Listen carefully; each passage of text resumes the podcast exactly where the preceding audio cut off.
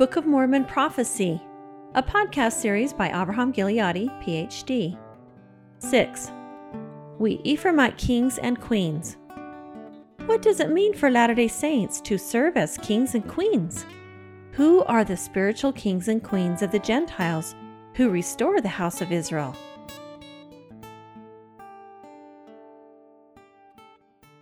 Welcome, everybody. This is podcast number six. It's called Us, Ephraimite Kings and Queens. Now I'm going to discuss some scriptures again.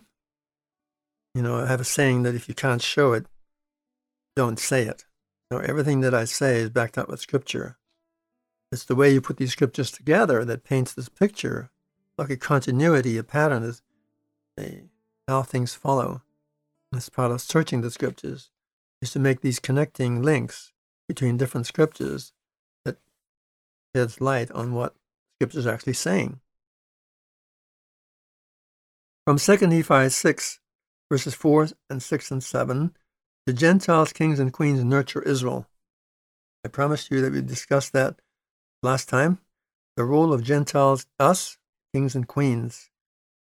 Again, it's spiritual kings and queens. We may have been ordained to be spiritual kings and queens in the house of Israel and so forth. That's very important. Those are part of the covenants of the Lord that the Lord restores. But if we don't live up to them, what's the use? The Lord have no use for us.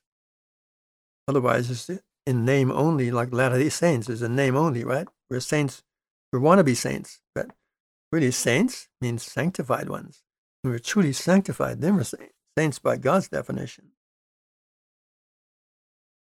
He says, I will read unto you the words of Isaiah, and they are the words which my brother has desired that I should speak unto you.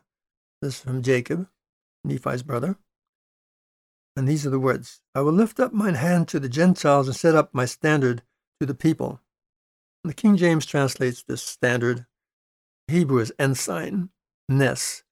Unfortunately, the King James translation of Isaiah, even in the Book of Mormon, translates it three different ways ensign, standard, and banner. But it's the same one word in Hebrew, nes. Nes means ensign. I'll lift up my hand to the Gentiles, that is to us, and set up my standard or ensign to the people. And this is a worldwide event when it happens. And you have to go into Isaiah more deeply to understand who or what the Lord's hand or ensign is. And it's not what we've supposed. You've got to get scripture's definition of it, right? And they shall bring your sons in, your, in their arms, and, and thy daughters shall be carried upon their shoulders. That is the sons and daughters of the house of Israel, whom the Gentile kings and queens gather to Zion from their dispersed state and from their captive state in the end time, at the time destructions are coming upon the entire world, as we saw in our previous podcast, and we'll see again. And kings shall be thy nursing fathers, and queens thy nursing mothers. They shall bow down to thee with their faces to the earth, and lick up the dust of thy feet. Hmm, that doesn't sound very pretty. Are these kings and queens going to do that, really? If they're spiritual kings and queens who are doing their job, why would they lick up the dust of these people's feet? Right, that's what we're going to answer here. Just remember that because we're getting into Isaiah where he's actually quoting from. Jacob is quoting from Isaiah 49, verses 22 and 23, which are again quoted in 1 Nephi 21, 22 and 23, 2 Nephi 6, 6 and 7, and 2 Nephi chapter 10, verse 9. So this is something, the scripture from Isaiah is something really important to Nephi and Jacob and in general to the, to the Nephites because it concerns their descendants in the end time. They're very concerned what's going to happen to their descendants. Wouldn't you be if you knew they were going to apostatize? What's going to happen to them in the end? Okay, so this is from Isaiah now from the Isaiah Institute translation. Thus is my Lord Jehovah. I will lift up my hand to the Gentiles, raise my ensign to the peoples, and they will bring your sons in their bosoms and carry your daughters in their shoulders. Kings shall be your foster fathers, queens your nursing mothers. They will bow down before you, their faces to the ground. They will lick up the dust of your feet. All right, so we still have this riddle. Who's going to do the, the carrying, you know, to safety to Zion, And who's going to do the licking of the dust? Aha, we're going to answer that now. Because in 2 Nephi chapter 6, verses 12 and 13, Jacob, Nephi's brother, plain starts explaining some of this. The Gentiles unite with the abominable church. Uh, so some of us are going to apostatize, and actually, you know what happens to apostates? You've seen it, right, in history. They get worse than they ever were before they became members of the church. So they are going to cause trouble and try to stop this work and going to fight against Zion. It says here, Blessed are the Gentiles, that is, the Gentiles who repent. Uh, notice the two choices that we have. We as Latter day Saints are these Gentiles. Blessed are the Gentiles, they of whom the prophet has written. That is, the fullness of the Gentiles, or the descendants of Ephraim, who assimilated in, into the Gentiles, which we are, and have now have come out of the Gentiles, so to speak, to reclaim our heritage, our spiritual heritage, as members of God's people. They of whom the prophet has written, For behold, if it so be that they shall repent and fight not against Zion. Well, that's it. Repent of what? Number one, of our worldliness, for goodness sake, of all our trappings of Babylon that we're surrounded with. We're immersed in the culture of Babylon, and we don't even know it. So we have a lot to repent of. Start reading the scriptures, and you know, you see the contrast between then and now about when God's people were pure and righteous and holy, and now, where our ways are so worldly and we're focused on our wealth and our cars and our houses and all our beautiful things that mean nothing in God's plan. What means to God is whether we're doing our role, whether we're ministering as we ought to the house of Israel in, in our day. So if it be that they shall repent and fight not against Zion, which others of us are going to do, those who don't repent, of course, and do not unite themselves to that great and abominable church, as many of us will do, they shall be saved. That's the ones repent, right? For the Lord God will fulfill his covenants which he has made unto his children, and for this cause the prophet has written these things.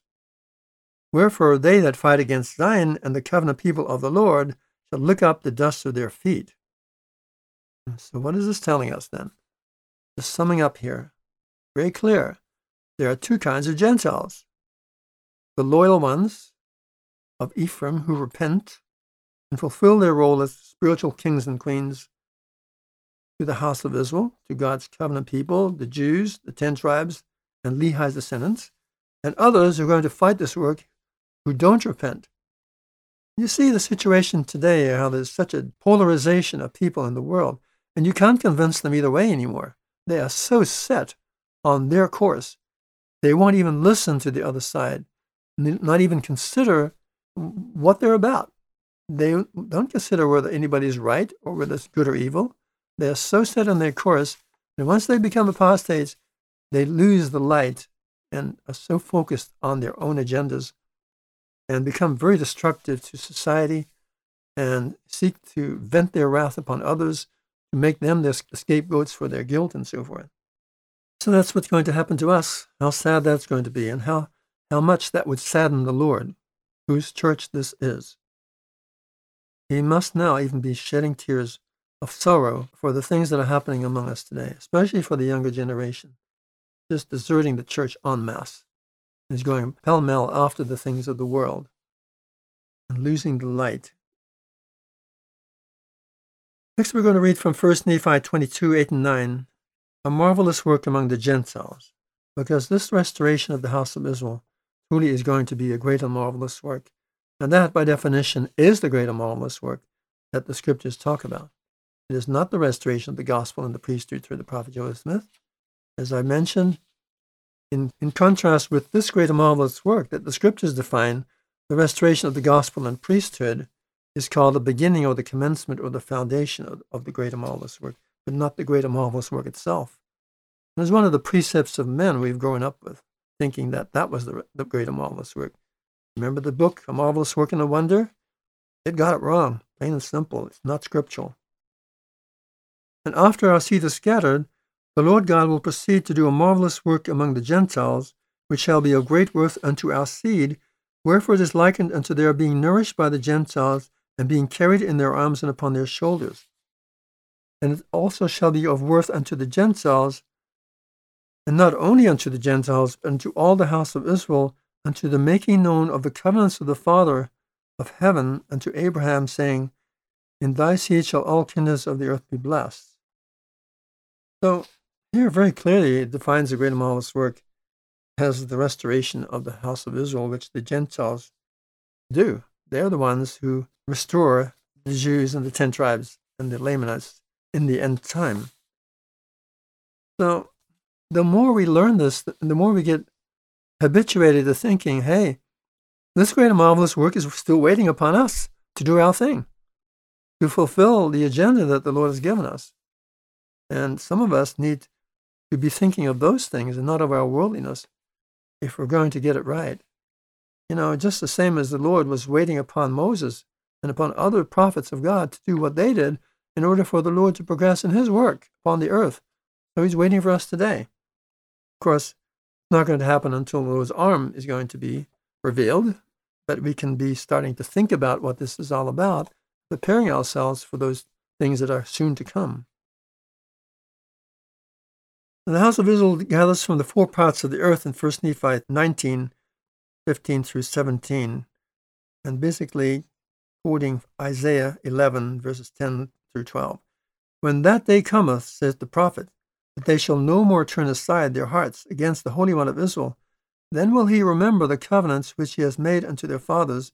Yea, then will he remember the isles of the sea, and all the people who are of the house of Israel will I gather in, says the Lord, according to the words of the prophet Zenos, from the four quarters of the earth. Yea, and all the earth shall see the salvation of the Lord, saith the prophet, every nation, kindred, tongue, and people shall be blessed. So the Lord is going to remember his covenants. And for goodness sake, we're going to have to remember these covenants because the Lord is going to use us, or is waiting to use us, to fulfill them with his people. And who's going to do this? Well, that's, that's why it's so important to get a correct idea of what our roles are.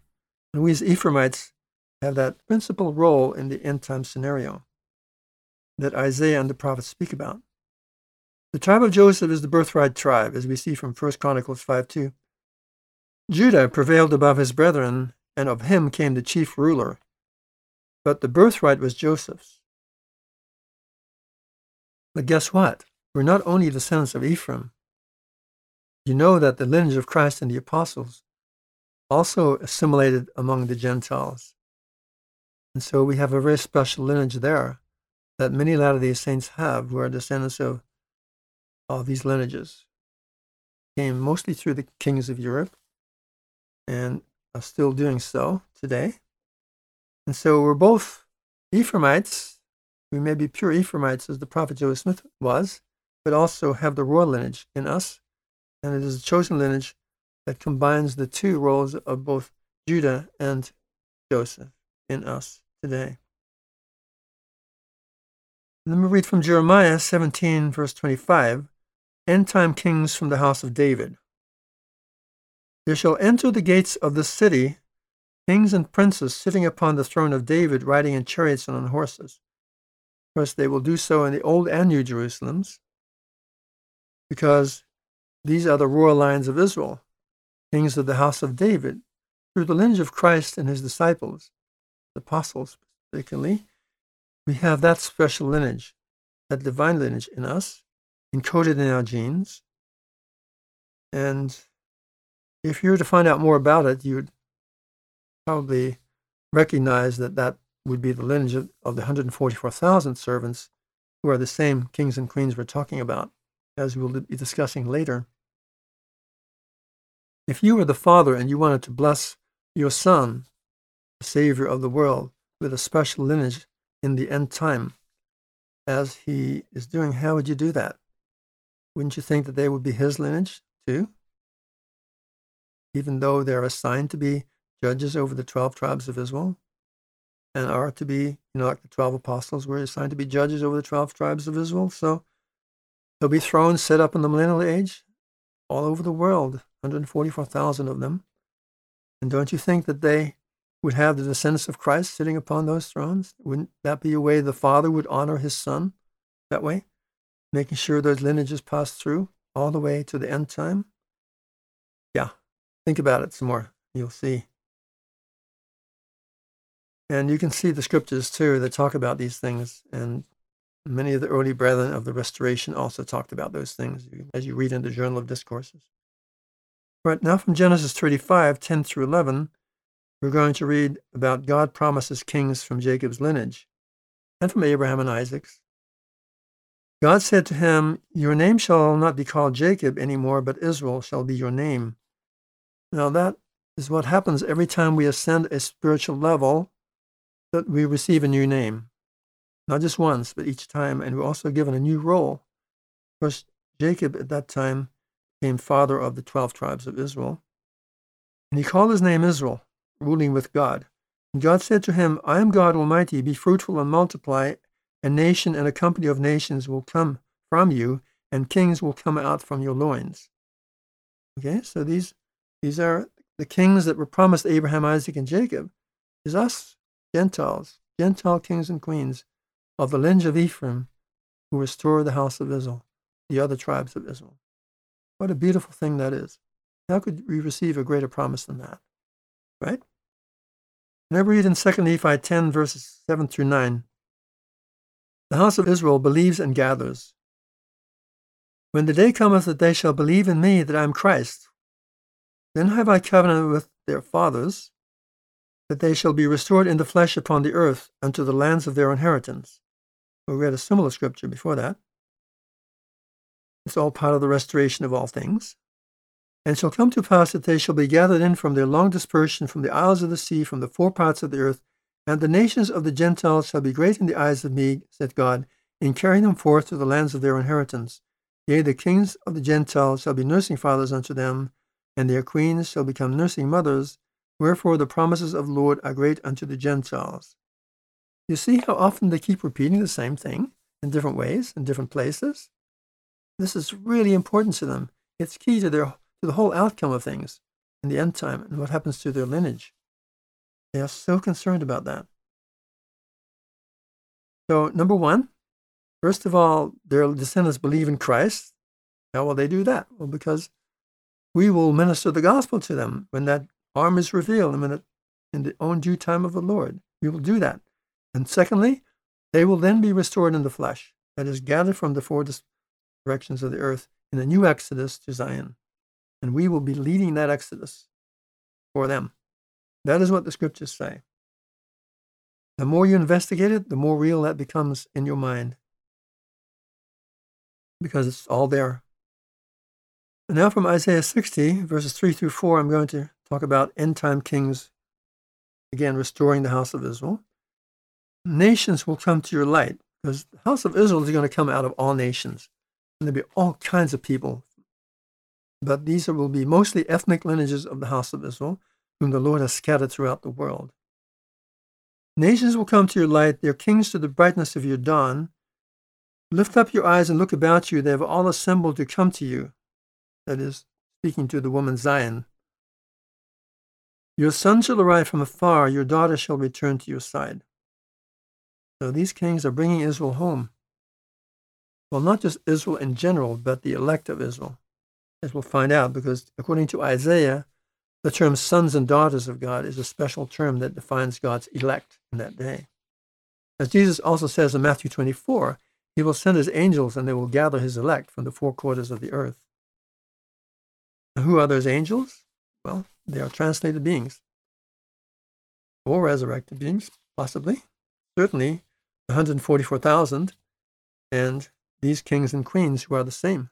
We'll be getting into that more and more and more. So, this picture that the scriptures paint will solidify uh, in our minds and in our hearts very solidly.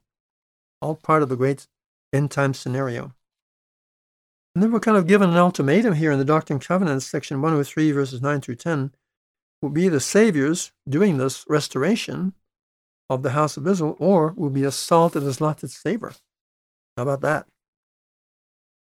Says they were set to be a light unto the world, that is us, to be saviors of men. And that is according to the terms of the Davidic covenant, which is what the kings and queens do. We don't become saviors of men according to the terms of the Davidic covenant and serving them as kings and queens, then we'll be salt as Lot to savor. Basically, Latter day Saints in this end time scenario given these two choices. Either we do that or we're out of here. We'll be among those who fight against Zion and join the great and abominable church and lick up the dust of their feet. And inasmuch as they are not saviors of men, they are salt as Lot to savor, which is thenceforth good for nothing, but to be cast out and trodden under foot of men. And that's it. That's not very pretty. So which one do you want to be? Right? That's the question today. So on summary, summar, summarizing things, the Gentile spiritual kings and queens restore the house of Israel to God's covenant and to lands of inheritance in fulfillment of the prophecies. The time frame is the time of Israel's restoration, right before the Lord's coming to reign upon the earth. And moving forward, will Ephraim take on his end time role of savior to the house of Israel? That's the big question presented to a lot of these saints, facing a lot of these saints today. Next time, how does understanding Isaiah help us to understand the Book of Mormon? As I mentioned before, if you understand Isaiah first and then come to the Book of Mormon, you will understand Isaiah in the Book of Mormon and how the Book of Mormon uses Isaiah to predict this end time scenario of Isaiah and that they have seen in vision, which is one of the same, of course. Now, I strongly recommend reading or listening to this book of mine, one of the recent little small books called Becoming Kings and Queens of the Gentiles. It pretty well tells you what it is. Pretty well tells you all the scriptures relating to our role as Latter day Saints if we're going to become these spiritual kings and queens. It's all scriptural, it's all based on the scripture. Scriptures in the Isaiah, Book of Mormon, Doctrine and Covenants, wherever you find them. Thank you very much. I hope you enjoyed listening to this and We'll catch you next time.